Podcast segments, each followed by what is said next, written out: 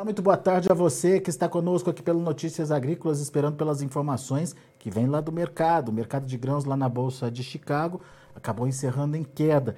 E uma atenção especial porque aconteceu com a soja, quedas expressivas de mais de 30 pontos aí nos principais vencimentos. O mercado hoje foi bastante influenciado pelo financeiro e a gente vai entender isso nessa conversa agora com Eduardo Vanin, analista de mercado lá da Agriinvest. Eduardo já está aqui com a gente. Seja bem-vindo, meu caro. Obrigado por mais uma vez estar aqui com a gente compartilhando um pouquinho da sua experiência. Conta pra gente, Eduardo, o que, que aconteceu lá em Chicago, essa queda de mais de 30 pontos por lá hoje.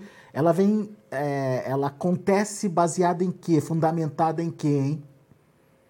Boa tarde, Alexander. Tudo bem? Muito bom. Boa tarde a todos também. É, bom, esse é um esse é um movimento que ele vem ganhando força, que é esse descontrole da inflação global e também nos Estados Unidos.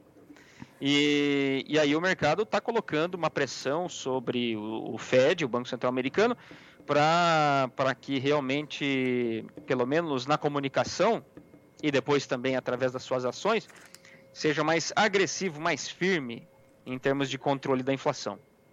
E nessa semana nós tivemos também o Powell falando no FMI que vê uma possibilidade de doses maiores de juros, o que já está precificado, que agora para maio seria aí uma alta de 0,5%. Integrantes do Fed falam até em doses maiores de 0,75%. O ponto é que o mercado está precificando uma perda, o que a gente chama de perda de, da ancoragem das expectativas. As, as expectativas de inflação, elas precisam estar ancoradas. As pessoas precisam acreditar de que a inflação em algum momento vai ser controlada, vai ficar mais baixa, mais perto da meta, que é de 2%. Quando se perde essa ancoragem, aí as pessoas começam a indexar inflação aos preços das coisas, aluguel, é, combustível, supermercado. Aí o Brasil conhece bem essa, essa, uhum. essa história de, da indexação de preços. Os Estados Unidos não conhece isso há pelo menos aí há quatro décadas.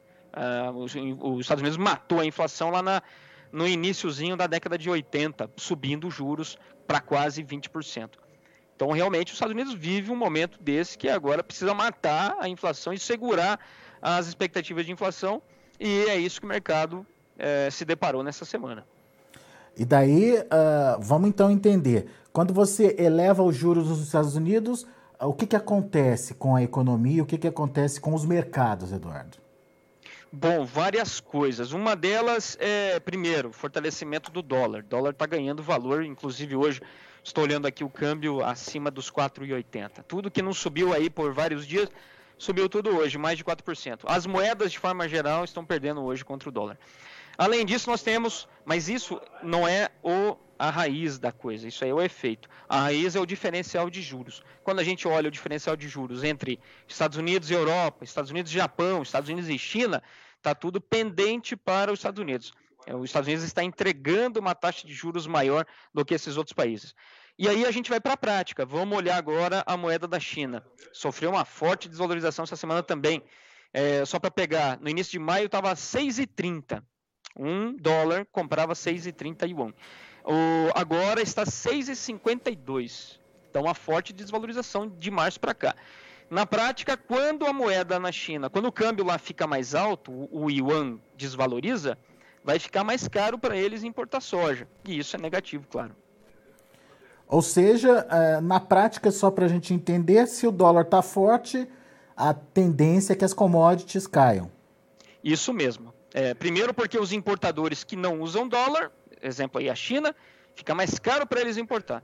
Segundo, para os Estados Unidos, que daí vai usar o dólar, eles ficam mais caros. Exemplo, hoje o Brasil. Só para te dar um número. Hoje, segundo a estimativa aí dos traders de soja, rodou no mercado um milhão de toneladas. É o que a gente chama de farm selling, é a venda do produtor. Um milhão de toneladas só na sexta-feira. Por quê? Principalmente por causa do câmbio, que subiu aí mais de 4%. É, veja como isso na prática funciona o dólar fica forte, o Brasil vende e os Estados Unidos não vende, porque a gente vai ficar mais competitivo e o Brasil ganha espaço. Isso é negativo para Chicago. Muito bem, então a gente entendeu o processo lá em Chicago e principalmente a motivação para essa queda forte da soja hoje. Mas teve um fator que chamou a atenção da gente, que foi a questão do óleo de soja, Eduardo. É, principalmente com essa questão, com essa é, possibilidade, ou não sei se já virou oficial isso, da Indonésia deixar de é, exportar óleo, o óleo de palma deles é, para o mundo.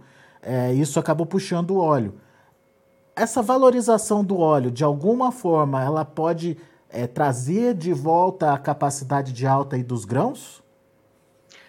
Bom, vamos entender primeiro essa situação. Indonésia e Malásia vêm de dois anos de quebra de safra, redução da produtividade das palmeiras, por causa do laninha. Para nós aqui, seca, para eles muita chuva e ali a, a, colheita é diária. Aí, imagina, chovendo, chovendo, chovendo, fica tudo mais lento e a produção é menor. Só para dar uma ideia, é, nesse ano no acumulado de 12 meses, a produção ela é 19% menor em relação aos últimos 12 meses. Então a Indonésia, que é o maior produtor de óleo de palma, está produzindo menos. E a exportação também é menor. Aliado a isso, a Indonésia tem um programa interno de biodiesel, que é o B30, a expectativa é de virar B40 em algum momento, mas a Indonésia ela tem uma importante tarefa que não, não é só ambiental, mas a Indonésia também importa muito petróleo. E se ela reduz a, o consumo de petróleo, reduz também a sua, o seu déficit em conta corrente. Para eles é bom. Então veja, aí a Indonésia está nesse, nesse impasse. Poxa, o óleo está ficando muito caro, até mais caro do que o petróleo, não está valendo muito a pena. Então o negócio é segurar o óleo para nós, quer dizer, para eles. É, então está nesse contexto e veja que esse contexto para os óleos é de forma geral. Nós temos uma Argentina produzindo menos, um Brasil produzindo menos, Estados Unidos também é, com um consumo interno bastante grande, tá e a Ucrânia e a Rússia exportando menos óleo de girassol. Então, realmente, os óleos estão estruturalmente dentro de um cenário de muito aperto. A tua pergunta é: será que isso é suficiente para é, segurar a soja? É, se o farelo não cair tanto. Hoje não aconteceu porque o farelo caiu bem mais do que a alta do, do óleo. O farelo tem um peso maior dentro do, do, do valor do, da soja em grão. Então é, é um mix. Se o farelo não caísse, com certeza, é o que aconteceu no início do dia na soja. O farelo estava estável, caindo um pouquinho, e o óleo estava com 3%, 4% de alta. E a soja estava em alta de 12, 13 centavos. Então a, tua, a, a resposta é sim, é possível, é, desde que não o farelo não caia muito, que daí neutralizaria a alta do óleo. Muito bem, foi o que aconteceu hoje, como você bem explicou. Outro fator que estava aí na, na linha de, de análise é a questão da incerteza em relação ao tamanho da oferta americana é, por conta do clima. Isso ainda tem peso para continuar influenciando numa retomada de alta ou perde, é, é, perde força diante dessa questão é, mais forte aí, que é a questão internacional do financeiro aí, Eduardo? Bom, é, aí tem um grande depende no meio. É, o grande depende é o seguinte: qual é a tolerância do BC americano em relação à inflação? Se for tolerante, quer dizer, altas graduais de juros, sem uma grande pancada na, nos juros e também redução de liquidez, aí o mercado vai assumir o seguinte: não, o Banco Central Americano ele é conivente, é tolerante com a inflação. Nós precisamos comprar commodities para nos defender de uma inflação ainda mais alta, porque a inflação vai continuar. É, e aí, aí o, o, mercado continuaria comprador de commodities. Isso, os grãos estão no meio. Agora, se for o contrário, que é, é o Fed joga a toalha e fala, olha, o risco é muito grande da gente perder a ancoragem das expectativas de inflação e nós vamos subir os juros muito mais forte do que a gente imaginava. Aí, aí as commodities não aguentariam. É, esse é o fator macro. Agora, a, é, a tua primeira pergunta foi se a questão da oferta, o clima americano, é importante, com certeza. Começou bem. Uhum. As, as chuvas aí que são previstas para esse mês de abril e também maio, segundo os modelos mais longos, é muito bom. Vai chover bem no meio oeste, mas não em excesso. Temperaturas vão subir, o que é necessário nesse momento. Seria bom para o plantio do milho e também para o plantio da soja. Começou bem. Só que os modelos estão mostrando que lá para julho e agosto, pode haver um, uma temperatura, um esquentamento maior, temperatura mais elevada. Associado a uma redução de chuva. Aí o bicho pega de novo. Então, esses são os modelos do Departamento Americano de Meteorologia. E a gente, a gente vê que está tudo muito amarrado, né, Eduardo? A questão da, dos fundamentos, com a questão do mercado financeiro, a questão da alta dos juros lá nos Estados Unidos. Enfim, está tudo muito, muito amarrado. Vamos olhar agora o Brasil. O que, que te preocupa na comercialização brasileira nesse momento? Te preocupa, enfim, ou, ou, ou te, te faz acender aí um sinal de alerta nas negociações desse, desse momento do Brasil? Estão tá, atrasadas, né? Então, estão atrasadas e meu, minha preocupação aqui é com a perda do time, da janela. Porque a soja brasileira está cara quando a gente olha para os prêmios. Claro, isso é porque quebrou a safra. Mas isso não muda, não muda a história. A soja brasileira está cara e a China e outros compradores estão comprando no mesmo nível, até um pouco mais barato, soja em outros lugares. Na Argentina, no Uruguai, tem saído soja e principalmente nos Estados Unidos. Então veja que nesse momento os Estados Unidos já fez o programa dele. 21, 22. Está 99% feito. Muito provável que o USDA vai revisar de novo, tenha que revisar de novo para cima a demanda na exportação. Vai ter que revisar. E quer dizer, os Estados Unidos já está com o programa feito. Nós não estamos ainda com o nosso programa todo feito. É, precisamos ainda continuar vendendo. Só que nós temos aí uma barreira que é, primeiro, o produtor não quer vender. Segundo, a China está comprando mais barato de outros. E a trading está no meio desse caminho. Quando a trading disser né, o seguinte, olha, o produtor não quer vender, China está comprando, só que num nível que eu não consigo ter margem, eu vou virar para o programa do milho, que vai ser bastante grande. A gente está vendo aí a safrinha que já vai entrar.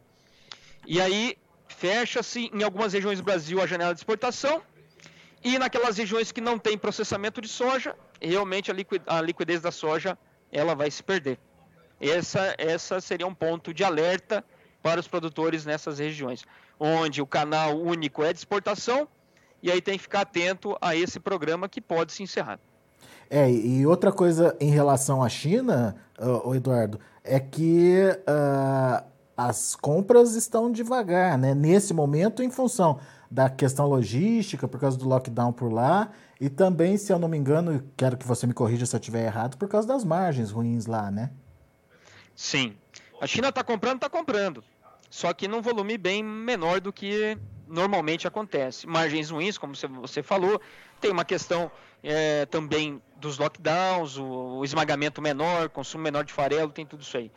Nesse momento é pior para nós. Como eu falei, os Estados Unidos já fez o programa deles. E aí a China continua comprando um barco aqui, um barco lá, dois aqui, dois lá, para a safra velha americana, que no calendário acaba agora em agosto. Uh, e principalmente aí as margens lá para frente já estão melhores, ao contrário do, das margens ruins agora para uhum. o spot, para os meses mais curtos. E aí a China vai comprando soja americana numa velocidade bem boa. Inclusive, o programa americano, as vendas antecipadas de soja lá nos Estados Unidos já passam de 10 milhões de toneladas. É recorde para essa época do ano. É, aí, se esse ritmo continuar até o final de agosto, então o programa americano pode começar bem grande. O recorde até hoje é de 29 milhões de toneladas para o início de temporada, que foi aquela 2021 que o preço, né, o bushel disparou e o preço da soja no Brasil disparou também. E faz sentido essa compra, essa compra antecipada aí da China, né?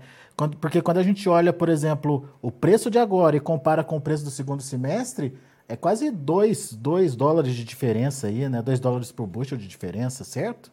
Exatamente. É isso aí. O contrato julho, o contrato março de 2023 ele possui um desconto, estou olhando aqui na minha tela, ó, de 1 dólar e 95 em relação é, ao julho. É isso.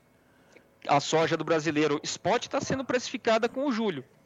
A safra que vem precificada com março, que tem quase 2 dólares por bushel de desconto. Para a China é uma matéria-prima mais barata, em quase 80 dólares por tonelada. É, e no momento que a demanda deles está tá patinando, vai comprando aos pouquinhos a soja cara e aproveita para antecipar aí a compra da soja nova, da safra nova lá nos Estados Unidos. Como você disse, 10 milhões de toneladas de venda antecipada lá nos Estados Unidos nesse momento.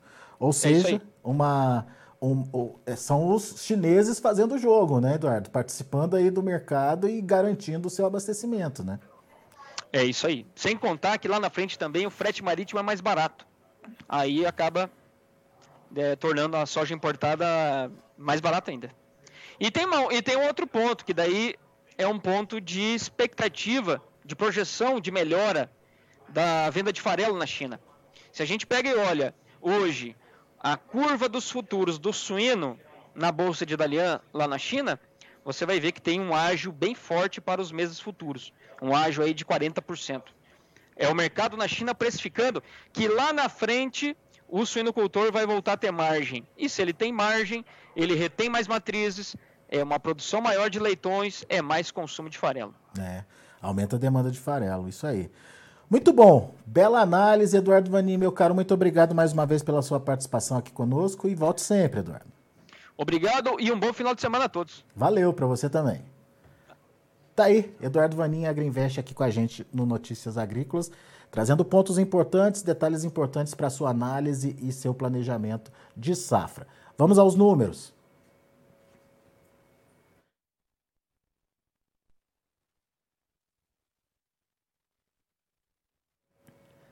Para maio, 17 dólares e 16 centes por bushel, uma queda de 32 pontos mais 25.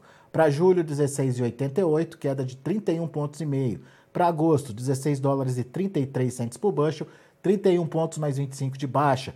E o setembro, 15 dólares e 51 centes por bushel, queda de 28 pontos mais 75. Vamos ver também o milho. Para maio, 7 dólares e 93 centes por bushel, perdendo 6 pontos mais 25, a mesma queda para julho que fechou a 7,89. Para setembro, 7 dólares e 45, queda de 10 pontos. E para dezembro, 7 dólares e 24 centes por bushel, queda de 14 pontos mais, mais 25. Vamos ver o trigo. Para julho, 10 dólares e 75 centes por bushel, queda de 1 ponto mais 25. Setembro, 10 dólares e 73 centes por bushel, queda de 2 pontos. Dezembro, 10,69, queda de 3 pontos. E o março, 10 dólares e 68 por bushel, 3,25 de baixa. São os números de hoje já de fechamento do mercado lá na Bolsa de Chicago. A gente agradece muito a sua atenção e a sua audiência. Notícias Agrícolas, 25 anos ao lado do produtor rural. Se inscreva em nossas mídias sociais. No Facebook, Notícias Agrícolas. No Instagram, arroba Notícias Agrícolas. E em nosso Twitter, arroba Norteagri. E para não perder nenhum vídeo, não se esqueça de nos acompanhar no YouTube e na Twitch Notícias Agrícolas Oficial.